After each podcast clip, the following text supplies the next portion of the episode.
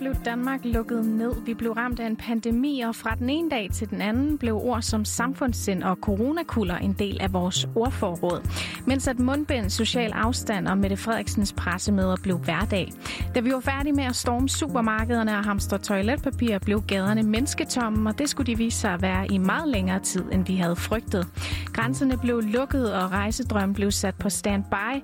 Vores hjem blev til klasseværelser og arbejdskontorer. Pludselig vidste alle danskere, hvad Zoom var. I dag er det et år siden Danmark lukkede ned, og for nogen har der været mere på spil end for andre under nedlukningen. Og en af dem skal vi møde i dagens indsigt. Velkommen til. Mit navn er Anna Søjberg. Velkommen til uh, endnu et pressemøde her i uh, statsministeriet. Det jeg vil sige i aften, det kommer til at få uh, store konsekvenser for alle danskere. Der vil komme svære situationer nu for rigtig mange borgere, og der bliver brug for, at vi hjælper hinanden. Ja, det var ordene, der skulle vise sig at gøre livet rigtig svært for rigtig mange mennesker. En af dem er Steffi Bundgaard Jørgensen. Hun er 28 år, og hun arbejder som sygeplejerske, og så har hun en transplanteret nyre. Jamen, jeg er født med kronisk nyresvigt og er blevet transplanteret både som 7-årig og som 21-årig med en ny nyre. Vi kender ikke helt årsagen til, hvorfor jeg er syg, men jeg mangler den største vene, vi har i kroppen, så man mener, at blodet har sådan ophobet sig i mine egne nyrer, og det er derfor, at de selv stod af. Så min mor, hun er tidligere sygeplejerske, og har egentlig altid vidst, der var noget galt. Jeg græd meget, og jeg drak rigtig meget. Jeg havde hår på kroppen, man kunne ikke gå. Først da jeg var fem år, var der en læge, der gik med til at tage en blodprøve på mig, som så var meget forhøjet på nyretallene. Så det var egentlig sådan, de fandt ud af det. Først da jeg var 18, at vi fandt ud af, at jeg manglede den vene, fordi jeg fik en blodprop.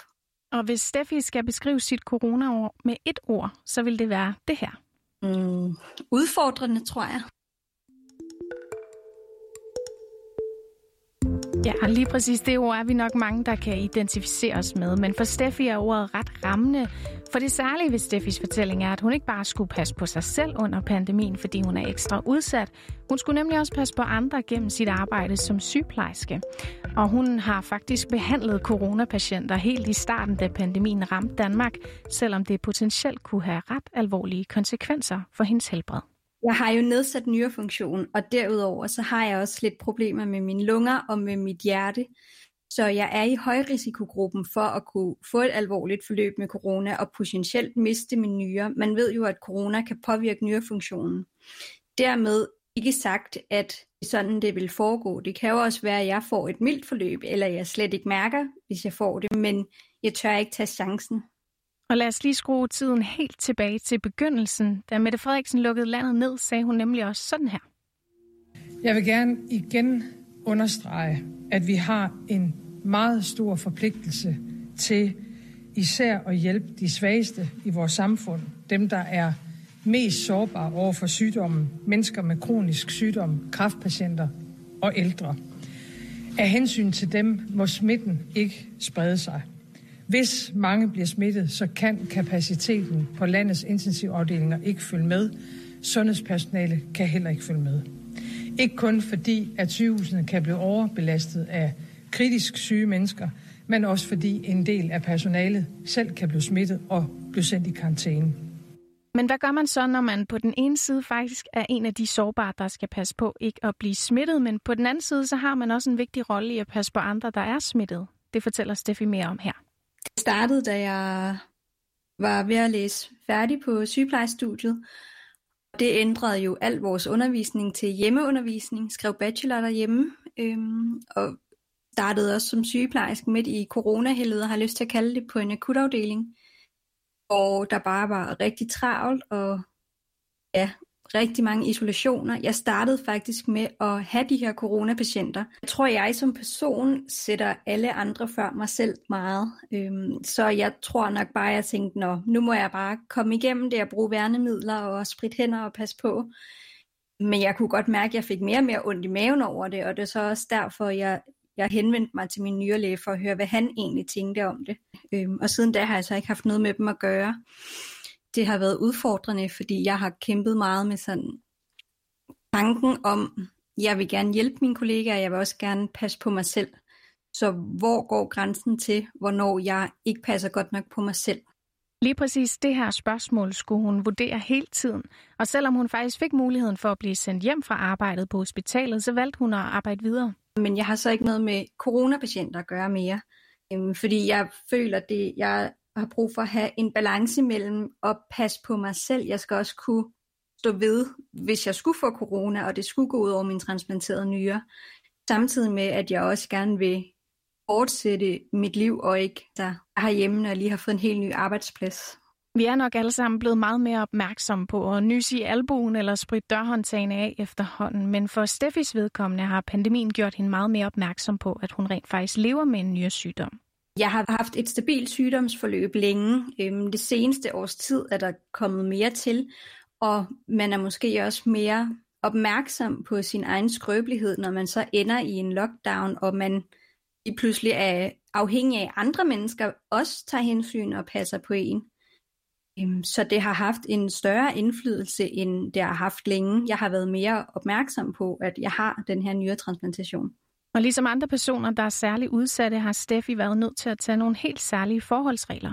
I da corona startede, der så jeg kun min kæreste, som jeg bor sammen med. Jeg så ikke min familie. Her over sommeren og indtil nu, der ser jeg tre, fire mennesker max ud over, som er mine forældre og min søster og hendes kæreste. Så jeg passer rigtig meget på mig selv. Jeg undgår at gå ud og handle. Jeg undgår at være sammen med andre unødvendigt. Jeg får en masse immundæmpende medicin, hvilket også betyder, at jeg er mere modtagelig over for alle slags infektioner. Så jeg, jeg passer ekstra godt på. Jeg holder ekstra afstand i køen i Netto og prøver bare at passe rigtig godt på mig selv, så, så meget det tillader min mentale helbred også. Som sagt, jeg, jeg går stadig på arbejde, og det er simpelthen for os at passe lidt på mit mentale helbred, synes jeg. Og det her med at passe på det mentale helbred, har nogle af os måske glemt eller ikke haft mulighed for at gøre, fordi der har været så mange restriktioner.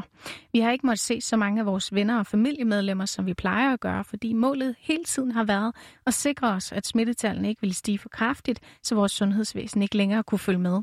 For et år siden sagde statsministeren blandt andet sådan her. Vi har som øh, myndigheder, øh, borgere og som land øh, lige nu en opgave, der er vigtigere end alle andre. Vi skal undgå, at for mange danskere bliver smittet på én gang.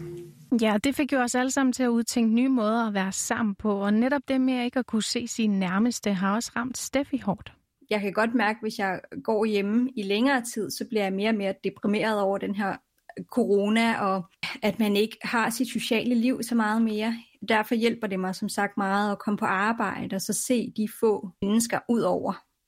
Vi kan vist godt blive enige om, at coronakrisen har udfordret os alle sammen.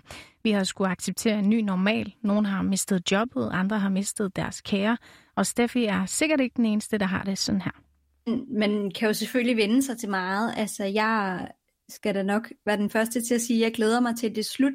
Ja, hvor længe vi skal vente på, at vi lige så langsomt kan vende tilbage til den hverdag, vi kendte før coronapandemien ramte. Det er nok svært at sige meget præcist. Men statsminister Mette Frederiksen har her på etårsdagen for nedlukningen af Danmark været ude at sige, at hun er optimistisk i forhold til bekæmpelsen af corona.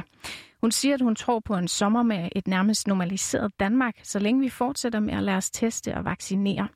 Om vi går en forholdsvis normal sommer i møde, må vi vente og se. Men en ting, der er helt sikker, er, at dagens indsigt er slut for i dag. Programmet var sat sammen med Rassan El Nakib og mig, Anna Søjberg. Tak fordi du lyttede med.